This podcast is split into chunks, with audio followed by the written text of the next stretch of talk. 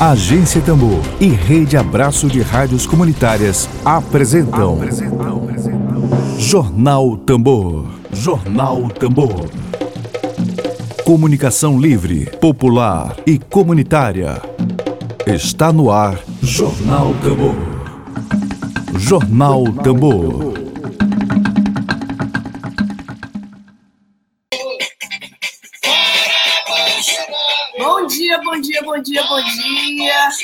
Bom dia para você.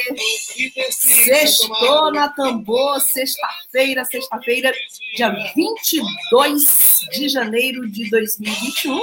A gente começa agora a edição de hoje do jornal produzido pelo Coletivo de Comunicação Agência Tambor. Hoje, 22, quando o país inteiro vai às ruas em carreatas com todas as recomendações de cuidados é, com relação à Covid-19, mas o país vai às ruas hoje protestar pedindo impeachment do presidente da República, Jair Bolsonaro. A gente começa a edição de hoje trazendo aqui todas as informações sobre essa movimentação que começa com concentração a partir das 16 horas, ou seja, das quatro da tarde, lá na Praça Maria Aragão. Vamos ter todos os cuidados para não ter nenhuma espécie de aglomeração, com distanciamento, com o uso do álcool em gel, com máscaras de forma obrigatória. Dedo de prosa. Dedo de prosa.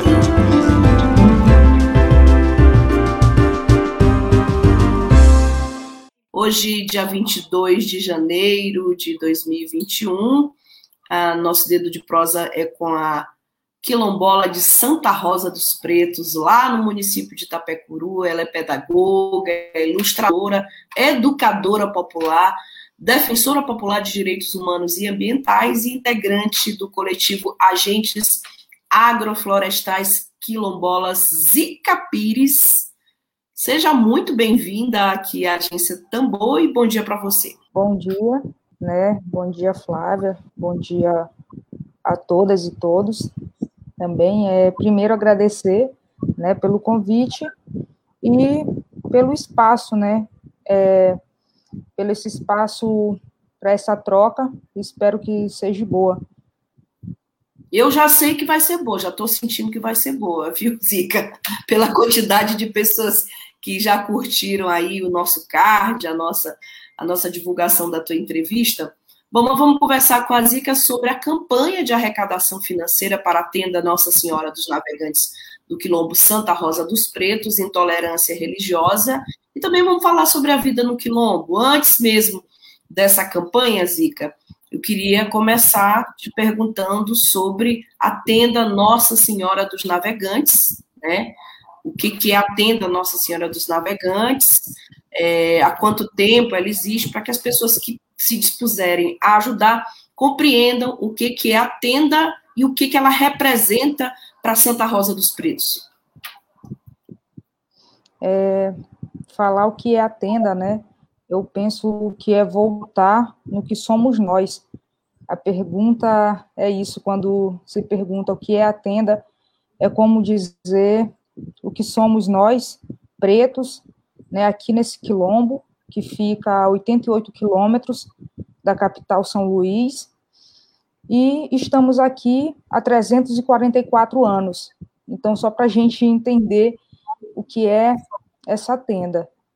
É, falar na tenda Nossa Senhora dos Navegantes é pensar né, nesse movimento de garantia de vida que é nessa nova terra, esse território desconhecido, no qual a gente é jogado quando é arrancado de casa.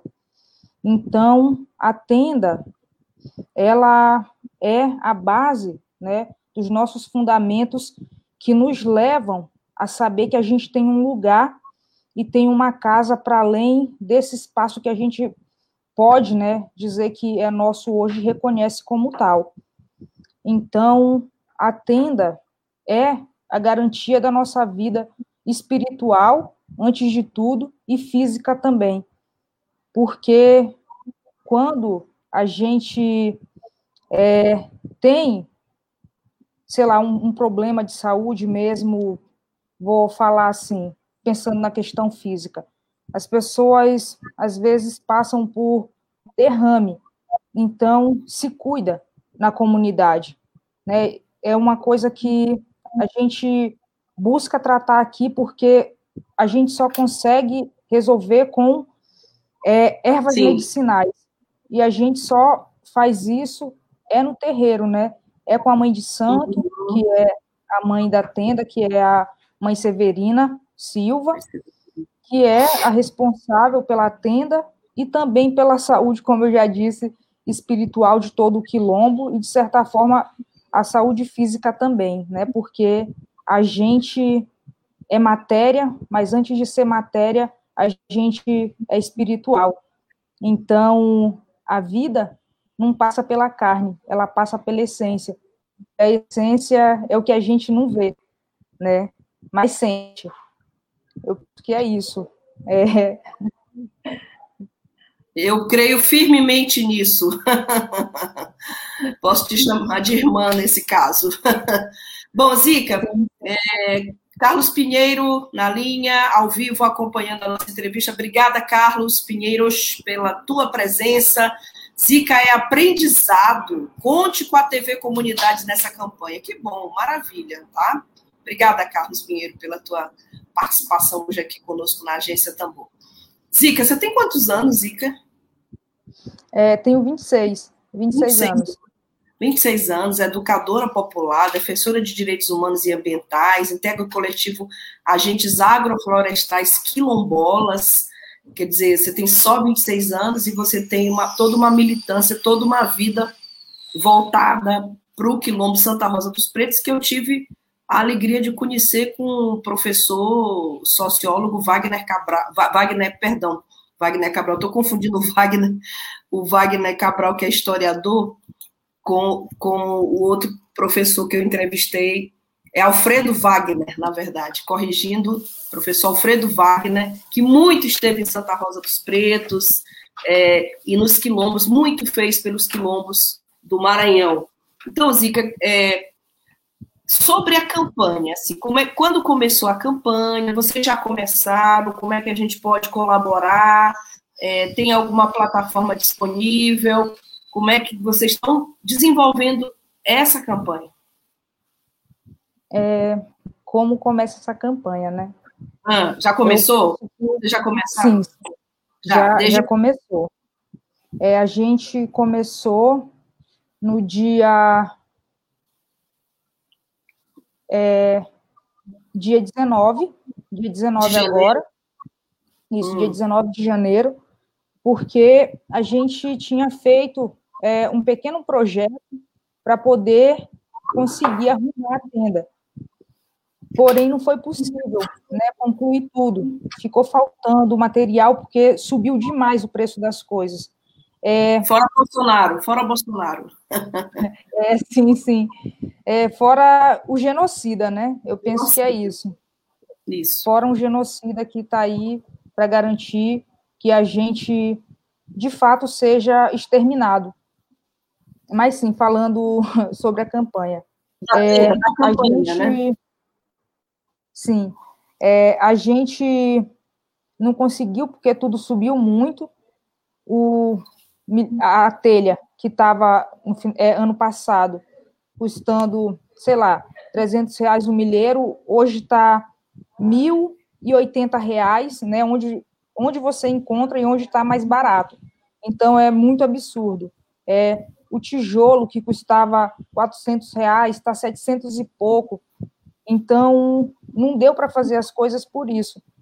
E aí está faltando colocar o piso, mas assim, é, mesmo chão é, de chão cru, né? O piso que eu digo é isso.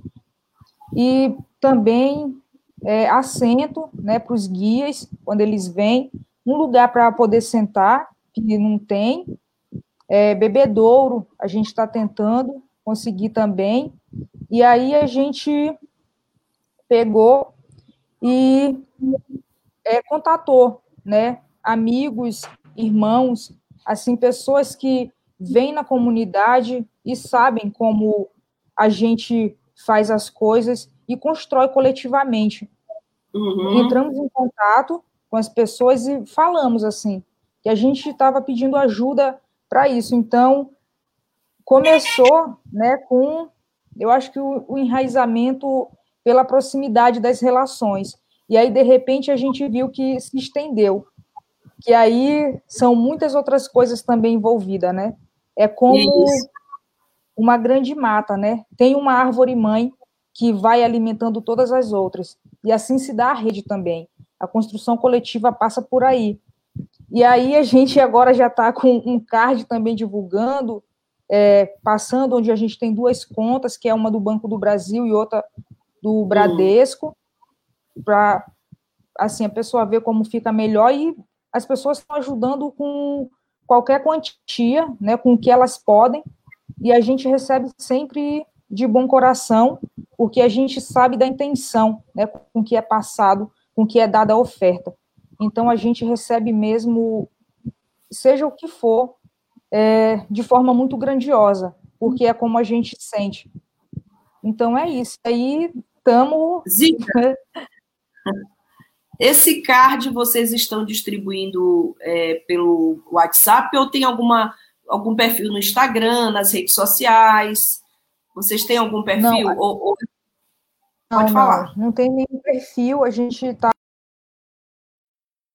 Pelo né, WhatsApp. WhatsApp. É. Eu queria te pedir depois, eu não sei se você já passou para a Rejane, está com problema hoje no celular, mas eu gostaria muito da gente ter acesso a esse, esse card para divulgar nas redes sociais da Agência Tambor, eu divulgar no meu blog buliçoso, bulicoso.com.br, no blog do Ed Wilson, e a nossa rede de comunicação popular junto com a, o site da Agência Tambor. Então, se você puder, eu não sei se você está aí com a Lívia Lima no WhatsApp, não sei se chegou a estar, tá, mas a gente queria muito disponibilizar as, número das contas, né, para as pessoas colaborarem, claro, e fazer. A matéria vai ser feita pela Daniela Luiz em cima daqui do seu relato, da sua entrevista. Um, um, um, deles é a questão da que a gente precisa tocar no assunto da intolerância religiosa. Ontem foi dia de combate à intolerância religiosa, ontem, dia 21 de janeiro, e a gente sabe o que, que as comunidades quilombolas do Maranhão sofrem no exercício de suas crenças. Tá? Então, queria começar contigo pedindo exatamente o relato é, a tenda Nossa Senhora dos Navegantes, lá do quilombo Santa Rosa dos Pretos, é, é em Tapecuru. É, eu, me parece que Tapecuru agora é o Benedito Coroba que foi eleito, é isso? Isso. Isso. Ele, pelo menos, foi promotor de justiça, tem uma visão bem progressista. A gente espera que seja uma administração que olhe para as comunidades quilombolas de Itapecuru. É, me parece que o Benedito tem uma, uma visão muito boa, muito progressista. E agora eu queria começar a abordar esse, esse tema contigo da intolerância religiosa. O que, que vocês já sofreram, se já sofreram algum episódio de discriminação religiosa lá no Quilombo. É, queria que tu fizesse um relato para a gente, é, a começar de que a campanha não deve ser uma coisa fácil, né? Você conseguir essa arrecadação para a tenda. Queria pedir para ti abordar esses assuntos. É, primeiro falando, né, sobre já ter passado por alguma situação de racismo dentro do quilombo. Sim, né, e de uma forma muito perversa. É, em 2019, a gente, por estar tá buscando a implementação da Lei 10.639, que fala sobre a educação escolar quilombola, né, e da 11.645, que traz a educação escolar quilombola e indígena, é, a gente sofreu é, uma violência muito grande dentro da escola, que é uma escola quilombola, é por uhum. parte, no, assim, na, na gestão, né, da diretora, na época, que, ah, assim, por exemplo, a gente construiu um plano de ação para ressignificar as paredes da escola, pintando cenas do cotidiano, né, da comunidade, aonde tem pessoas torrando farinha, pescando, lavando roupa, que é a vida no quilombo, e a gente também pintou, né, é, cabaça, pintamos tambor nas paredes, e isso foi visto como é, expressão satânica, né? Isso a gente passou por esse é, episódio muito violento aqui dentro da escola. É, a gente foi em todos é, os órgãos no estado, fomos na, na, delegacia de racismo, né, que é contra racismo aí em São Luís. A gente foi no, no Ministério Público, a gente foi até Brasília também na Câmara das Minorias, denunciando é, é, esse episódio. E aí disso, a gente é, conseguiu uma recomendação do Ministério Público, né, para que fosse respeitado o que já diz uma lei federal, que a gente dentro do quilombo tem que ser respeitado minimamente. Mas, infelizmente, a gente passou por isso aqui dentro da comunidade. É, e aí, assim, não é, eu acho que estereotipando nem generalizando, porque a gente, eu acho que deve ter o cuidado de entender que não é assim, mas a pessoa, né, nessa gestão, quando a gente passou por essa violência, era evangélica, e isso foi muito ruim, porque em um dia, e isso assim, está tudo documentado, eu estou falando isso porque está tudo documentado, está tudo é, em processo, que ainda está no Ministério Público. Estou falando isso porque a gente registrou uhum. e tem prova de tudo.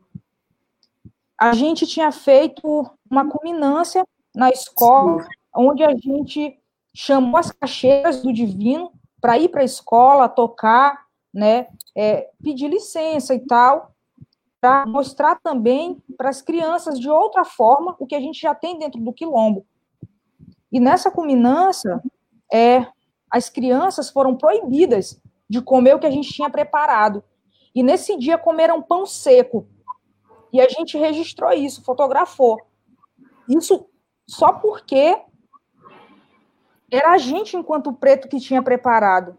E o tamanho da violência que a gente passa dentro da nossa casa.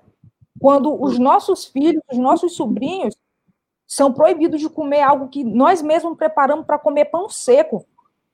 Porque a gestão ali na escola, naquele momento, entende que tem que potencializar uma violência. E se torna ainda pior, que isso doeu muito na gente, quando você proíbe as crianças de se alimentar de algo que a gente construiu para elas. Deixa de comer um bolo, deixa de comer uma farofa, sei lá, deixa de comer uma fruta para comer pão seco. Isso doeu muito, mesmo. Essa proibição, aí, essa proibição parte de quem? Partiu da gestão da escola. Partiu da gestão. A escola do disse para as professoras não liberarem nenhuma das crianças para saírem, porque o que a gente estava fazendo ia contra é, assim, o, o, na verdade, o plano de educacional da escola, e que não é. Uma escola dentro de um quilombo, você tem que respeitar a Lei 10.639. Se você não conhece, então não vá para um quilombo. Minimamente tem essa decência de não ir. Se você não sabe o que é a vida de um quilombo, não vá. Penso que é isso. E aí, sim, sobre essa atual gestão né, do município, que é o Coroba, que é o prefeito, a gente espera, né, de fato, que ele faça uma coisa diferente do que as gestões passadas já fizeram. Mas, assim, eu acho que a verdade tem que ser dita também, né? Mesmo que a gente tenha um governo progressista, como a gente tem um governo supostamente de esquerda no estado do Maranhão, que na verdade age também, assim, a verdade a gente tem que dizer, que age para que garanta também o, o nosso extermínio. É interessante a gente ter coragem de dizer as coisas. A gente espera que esse governo aqui municipal possa agir de forma diferente. O que eu espero mesmo que possa acontecer, porque até agora, né, esses 22 dias não tem se mostrado favorável. Eu não vou dizer que tem, Se tivesse, eu diria. Mas a gente olha para o município hoje e vê os desmontes também que estão acontecendo. Nós, enquanto movimento preto organizado, enquanto comunidades, conseguimos garantir que um município pudesse aderir à política de igualdade racial. Hoje a gente vê o que foi uma secretaria, até pouco tempo atrás, sendo juntada com outra coisa para se tornar o quê? Eu acho que são os questionamentos que a gente tem. A gente olha também para quem está nessa secretaria. E aí tem uma série de coisas, né, que seria bom, né, dizer e seria bom ter tempo para dizer. Porém, agora eu entendo que não é o momento. Mas são, assim, interrogações que a gente tem tido e tem se perguntado muito. O que, que vai ser mesmo né, dessa gestão que assume com um discurso diferente, aonde teve, eu penso que o apoio fundamental nas comunidades quilombolas, lembrando que o município de Itapecuru é 80% preto. É. Então, vamos aguardar, né? É, são 22 dias ainda, vamos aguardar, a gente torce que algo seja de positivo e vamos, claro, pedir informações para vocês, acompanhar vocês que estão aí, para que a gente possa trazer todas as questões para a agência Tambor. Afinal, você, é quilombola de Santa Rosa, nós estamos aqui numa num projeto de comunicação que, é, se chama Tambor, né? Vamos começar aí, a identidade é total e plena. Bom, e tu falaste ainda há pouco de governo supostamente de esquerda, Carlos Pinheiro está tá lembrando aqui para nós da obra de duplicação da BR-135, que é um desrespeito grave, não só à comunidade de Santa Rosa dos Pretos e ao terreiro, tá? Então, essa é uma ótima, uma ótima questão que a gente precisa trazer à tona, Zica. Eu quero saber agora sobre as sequelas que estão sendo deixadas com essa obra de duplicação da. Se é uma novela que se arrasta há tanto tempo essa duplicação da BR-35, além de dinheiro público sendo jogado fora, é um filme de terror para quem está aí para as comunidades como Santa Rosa dos Pretos e o seu terreiro. Eu queria que tu fizesse para nós uma descrição o que que ela tem afetado aí essa obra de duplicação da, de duplicação da BR 135. É, a primeira coisa, né, Flávia, quando você faz essa pergunta que tem sido afetado, eu acho que a gente parte pela cena, como a gente sente as coisas. Vamos imaginar um corpo vivo, que esse corpo somos nós, pretos, quilombolas, sendo aberto, né, sendo rasgado da forma mais perversa que possa ter e tendo os seus órgãos puxados para fora. Uau. É isso. Que metáfora, hein? É, essa duplicação tem a ver justamente com essa cena que é tão difícil, né? E ruim da gente conseguir imaginar. Por que, que eu digo que a gente tem um governo supostamente de esquerda? Porque é um governo onde garante né, o, o mesmo o extermínio das populações que, que estão aqui, né, eu vou dizer, passado toda a violência, estão aqui há 200, há 300, há 400 anos, a gente tem que pensar, eu acho que pela história do que é a nossa capital também. São Luís está com 407 anos, ou é 8, se eu não me engano, e 7, né? 407 anos. Como eu disse anteriormente, e estou falando, né, com respeito a todos os quilombos do Estado, mas vou falar partindo também dessa realidade aqui que é a que eu mais conheço. Esse quilombo tem 344 anos. 344 anos não é um dia nem dois. Então, como que pode que, de repente, o governo não sabe da existência, não sabe disso e daquilo? Na verdade, é até uma piada a gente pensar nisso. As coisas se tornam ainda pior quando a gente olha para o que o, o, governo mesmo tem feito, entendendo que ele age para garantir o direito de uma minoria, para que a gente possa entender também que é necessário mudar o discurso. A maioria não importa para governo, para Estado nenhum. O que importa é a minoria. Meia dúzia de homens brancos. É isso que importa. Porque a maioria, que é preto, que é índio, que é quebradeira de coco, que é o povo mesmo, que é a vida. Isso não importa. Porque o que meia dúzia decidir foi interessante, milhares, milhões vão ter que, sim, vão ter que morrer. Porque a gente vê isso com o próprio discurso do que é o governo nacional. É, mas faz que nem outro, milhares vão ter que morrer. Não é diferente o discurso do Estado do Maranhão não é diferente. Porque a gente está falando na vida de mais de 10 mil quilombolas. Mais de 10 mil quilombolas. Será que a gente não é gente? Será que nós não, não, não, servimos? Ou é mais um número que vai garantir uma eleição ali na frente? Isso são questionamentos que a gente fica. Porque, assim, só aqui no Quilombo Santa Rosa dos Pretos, se essa duplicação passar, 345 casas serão demolidas. Porque o Estado dá condições para que o DENIT que é o órgão federal responsável pela duplicação, chame a gente de invasor. Mas como que a gente pode ser invasor em um espaço onde a gente está há 344 anos? 344 anos. Pois é. é. Aí, outra coisa. Esse mesmo governo do Estado garantiu que as obras tivessem segmento na pandemia. E essa obra vai passar, não é dentro dos nossos quilombos, não é dentro das nossas comunidades. Então, a gente, de novo, é que tem que morrer para garantir o quê? Porque o governo tinha decretado lockdown, mas serve, será que é só para ele?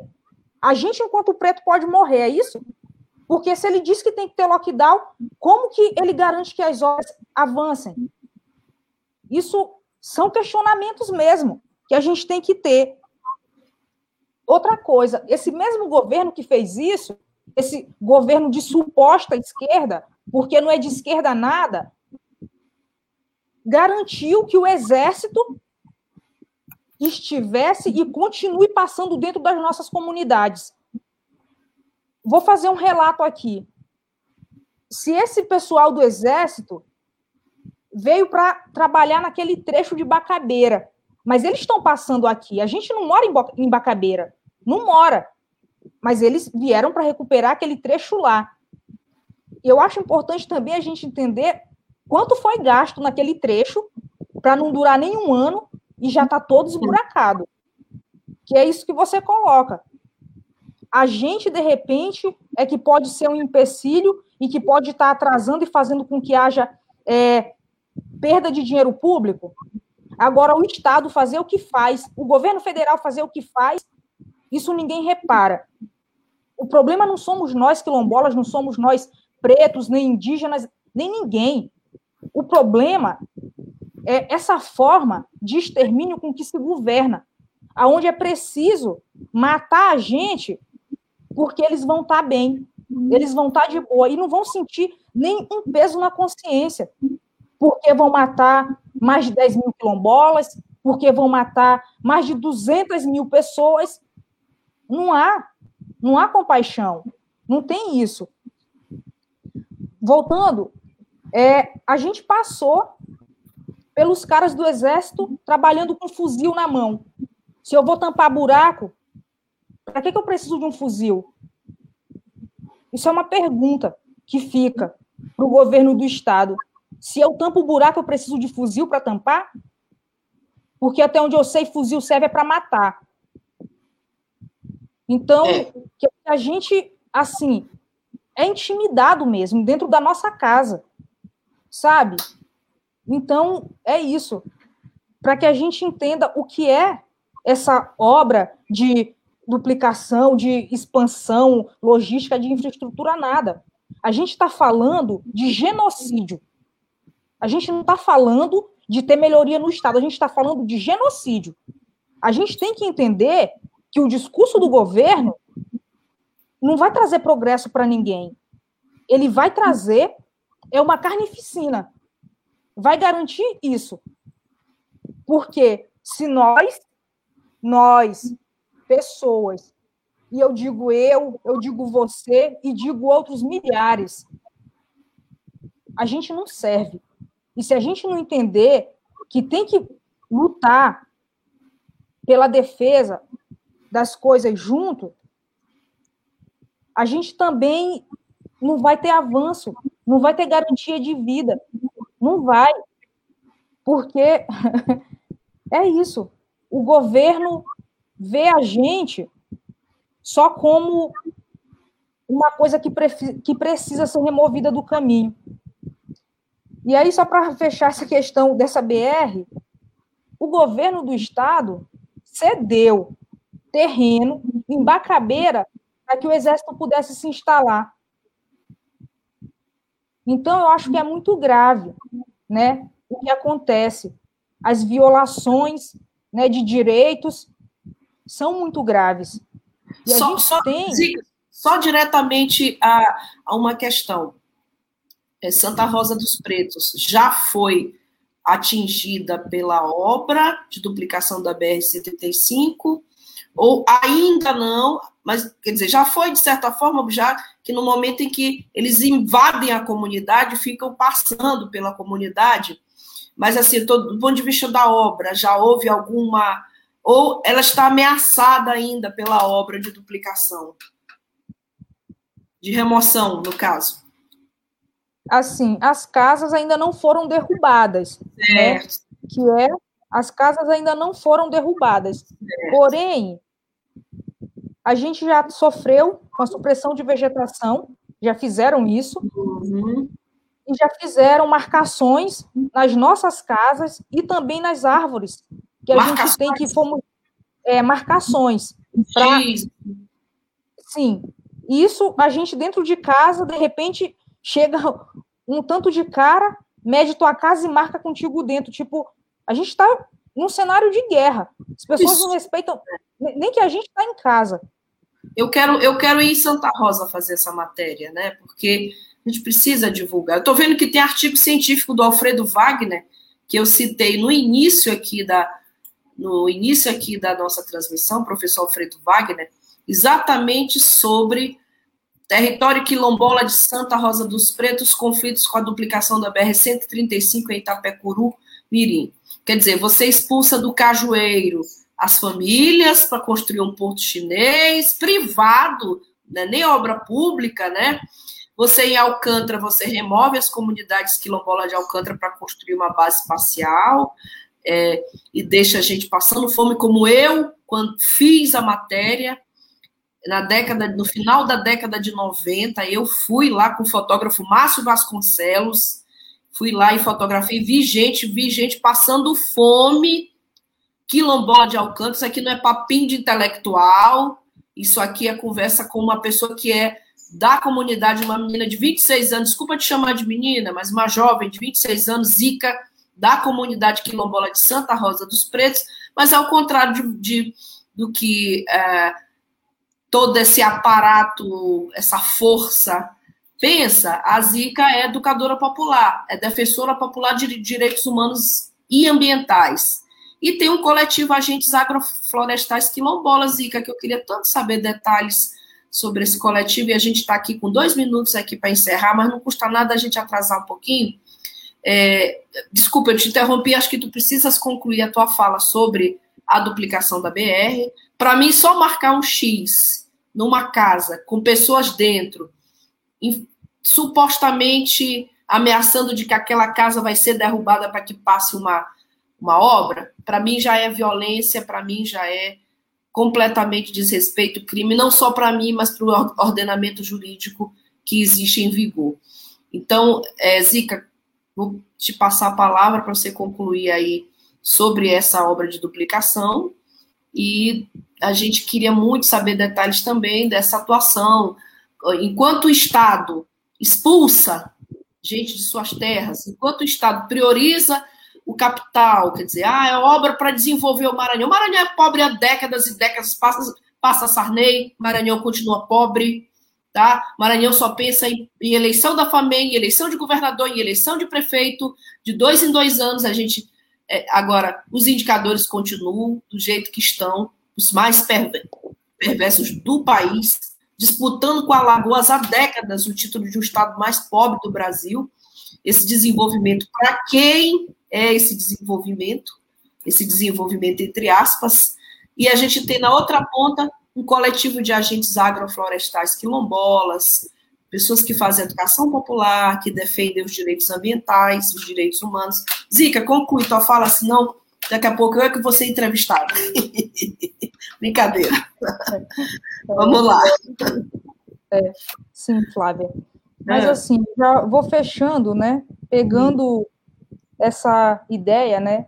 São o que é essa duplicação e estendendo para o que somos esse coletivo jovem aqui do Quilombo. Ótimo. É, a gente às vezes acredita né, na mentira de que a gente precisa desenvolver o Estado. O desenvolvimento é uma farsa. E ele já está dizendo desenvolver. Quando a gente desenvolve o que está junto, a gente está dizendo que mata. Desenvolvimento é morte. É importante a gente entender isso. A gente não precisa de desenvolvimento, a gente precisa de envolvimento. Uhum. E é exatamente o que a gente busca. Até Flávia, você acabou tocando num ponto que eu ia dizer. A gente olha para o Maranhão e vê muita pobreza, mas em um estado que não é pobre. A gente é, não pode dizer que o, o, estado é pobre. O estado Rico é empobrecido. Pobre. Pois é. Um estado assim brutalmente empobrecido porque se a gente entende o tamanho dos supostos também empreendimentos, mega empreendimentos que a gente tem dentro do Estado, é ridículo que a gente, assim, não tenha nenhum posto de saúde muitas vezes para ir. E a gente, né, esse coletivo jovem, vem justamente refletir em cima dessas questões. Como que a gente pode ser visto como um Estado empobrecido ou como comunidades muitas vezes empobrecidas, sendo que é necessário saquear o que a gente tem para que alguém enriqueça. Então, a gente tem que garantir a nossa autonomia. E a garantia de autonomia passa pelo entendimento né, de autoformação política, passa pela garantia da nossa autonomia alimentar, é, autonomia de água também, e é necessário a gente entender que a gente só consegue fazer alguma coisa diferente quando a gente deixa de pensar que é obrigação do Estado as coisas, porque é obrigação. Mas a única garantia que ele vai dar para a gente é a morte. A única coisa que o Estado garante para a gente é a morte. Quem vai garantir a nossa vida somos nós mesmos. Então, a gente busca muito reparar essas violências que a gente sofre há séculos. É com a passagem de uma estrada de ferro Carajás, é com a passagem de linhões de energia, que hoje é a Equatorial, que era a antiga SEMAR, que é a Eletronorte, outra estrada de ferro que é a Transnordestina, e essa BR. E tudo isso está passando aqui dentro do nosso território. A gente tem que entender que é necessário também a autonomia do território. A autodemarcação é o que a gente tem discutido, porque não é o Estado que vai dar essas garantias. Que eu já disse, tudo que ele garantiu para a gente até hoje foi a nossa morte. E continua buscando que isso seja o que a gente tenha. A morte. E a gente não entende que é desse jeito. Então, nós temos trabalhado nesse coletivo jovem, e quando eu digo jovem, é jovem mesmo. Nós somos uns 15, dentre crianças a pré-adolescentes e as pessoas mais velhas, no caso eu, né, que tenho 26 anos. Mas desde criança com 7 anos até a mais velha, que tem 26, né? E aí é isso. Parece que não, mas a gente tem se formado politicamente para entender que processos a gente passa.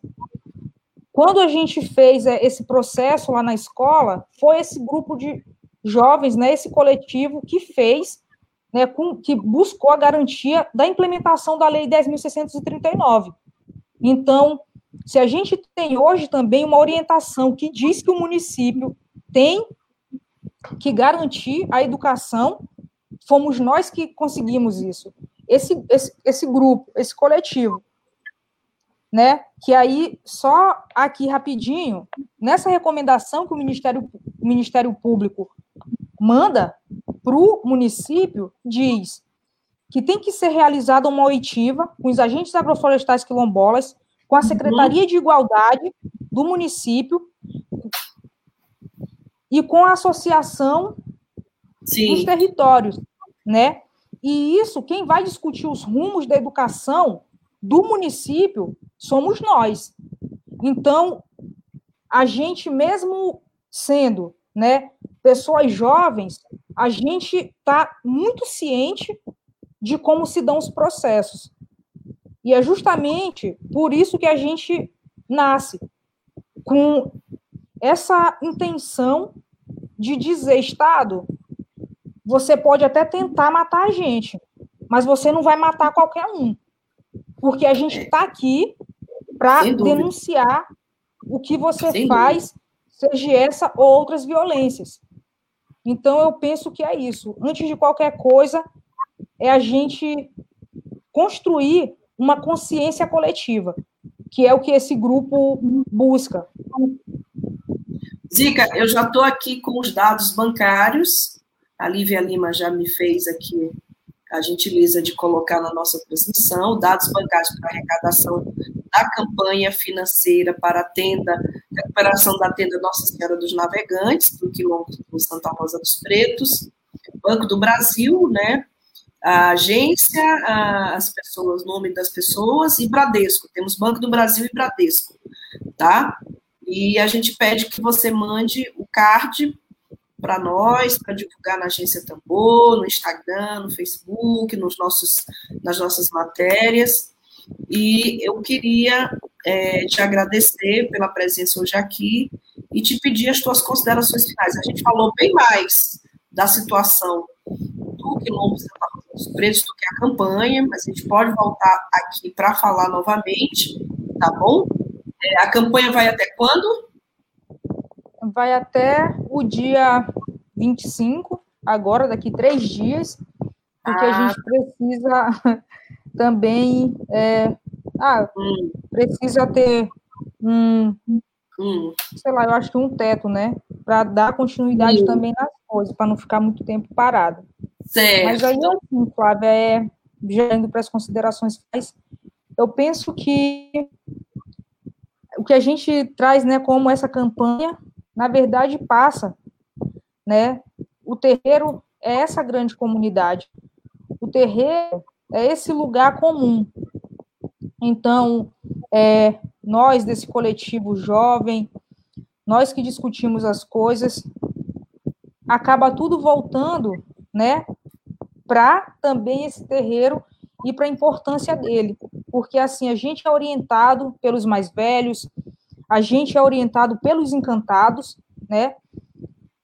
E pela mãe Severina. Então, de certa forma, tudo gira também em torno da garantia dessa vida, que é como eu disse, o que dá força, o que sustenta a gente é o terreiro.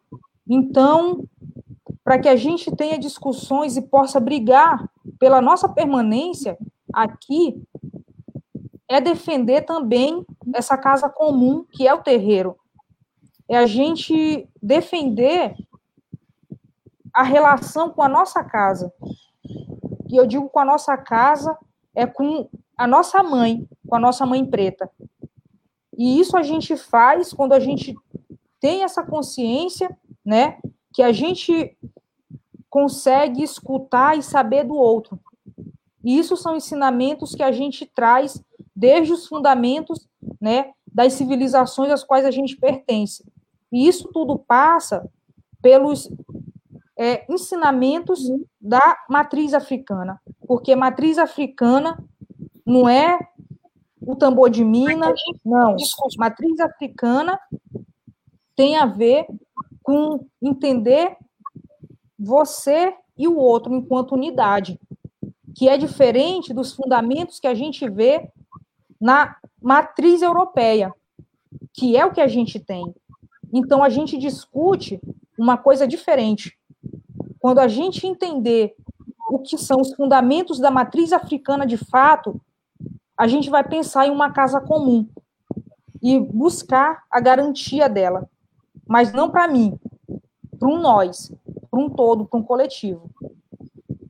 É isso, é, agradeço muito, né? Volto a dizer pelo convite, é, a Regiane, a você, Flávia, a Lívia também, e essa equipe, né, de tamanha sensibilidade na escuta.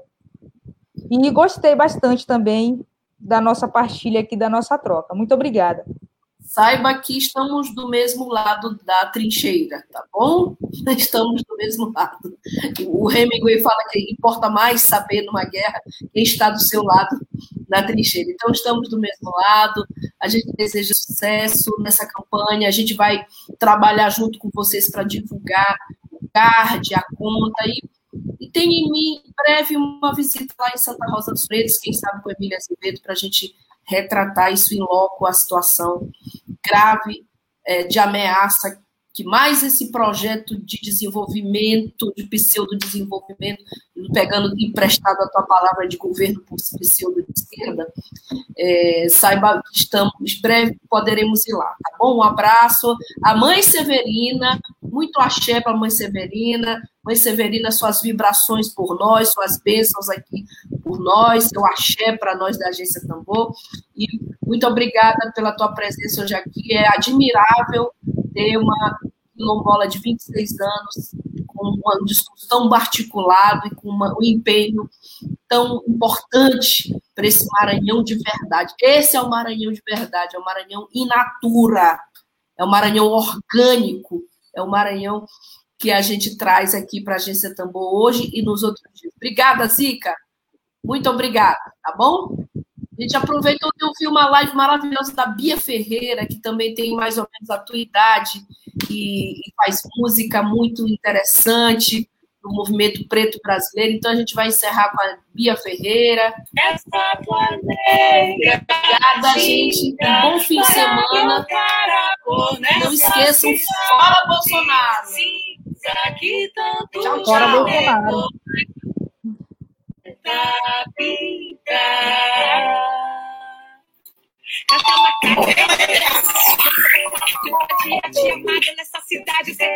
Web Rádio Tambor. A primeira rede de comunicação popular do Maranhão. Comunicação comunitária. Livre, alternativa e popular.